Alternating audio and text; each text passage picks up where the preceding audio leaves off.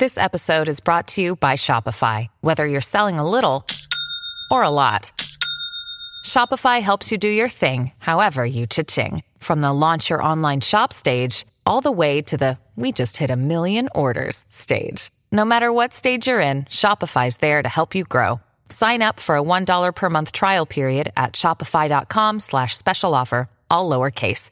That's shopify.com slash special offer. Good risings. I'm Liz Earnshaw, and this is Hash It Out. Today's listener question is Dear Liz, how do I have a hard conversation with a friend that I'm not sure I want to be friends with anymore? Whew. Well, first of all, it's really challenging to do, especially because I hear you saying the word, How do I have this conversation with a friend? You're still thinking of this person as someone that's a friend and that you know, you care about on some level, and clearly something has been going on that has been challenging in your relationship. It could be anything from you've grown apart to maybe you have very different value systems to perhaps they're not treating you in a way that really feels healthy for you. So there could be a lot of different reasons that people decide to stop being friends with each other. Sometimes friendships dissolve over time.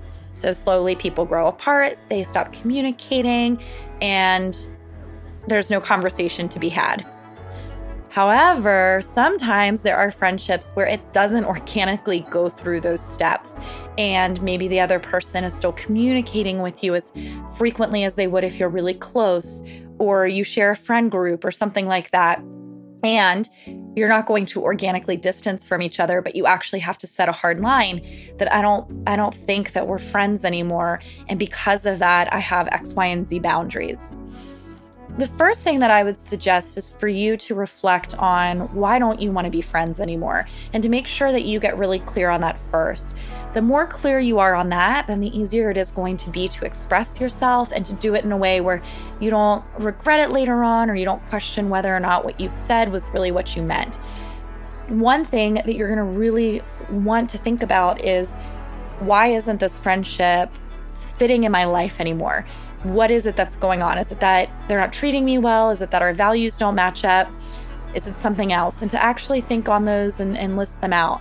The next thing that I suggest is writing out what you would want to say to this person if it was uncensored just taking time to write a quote letter that you're never going to send to them, kind of saying exactly what you would say if you didn't have to kind of step around their feelings or worry about their reaction. Then, what you can do from that is you can kind of sit on that for a little bit and figure out how much of that is what you're still really feeling. And you can write out again something that is a little bit more relational, maybe not as uncensored. And what that can include is writing down what you've noticed. So you might say something like, I've noticed over the past few years that whenever we spend time together, we tend to get into an argument. And you talk about how you feel. I feel really sad when I leave those situations. I feel really nervous. I feel whatever, what you think. I think that you and I need to approach our relationship differently, or I think that we need to consider ending our friendship, and then just talking about what next steps are going to be for you. So, writing all of that out. And then this is really, really, really hard.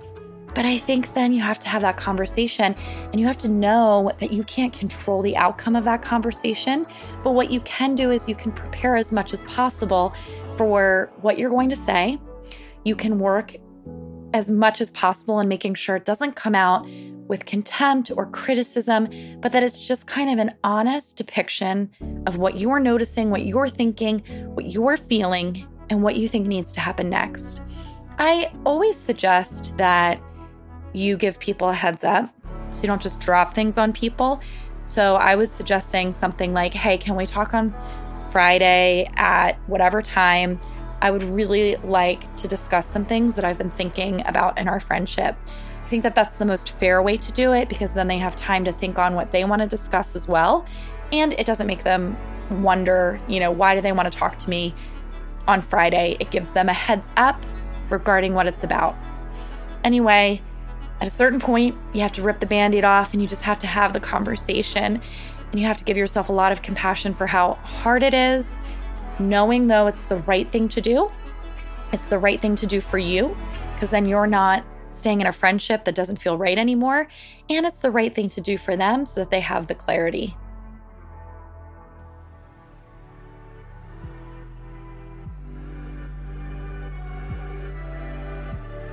I'm Liz Earnshaw, the author of I Want This to Work. You can find me on Instagram at Liz Listens. Thank you so much for listening to Good Risings. We love to hear from you, so please take a moment to leave us a review. Until next time, love on your loved ones. And when that gets hard, tune into me to learn how to hash it out.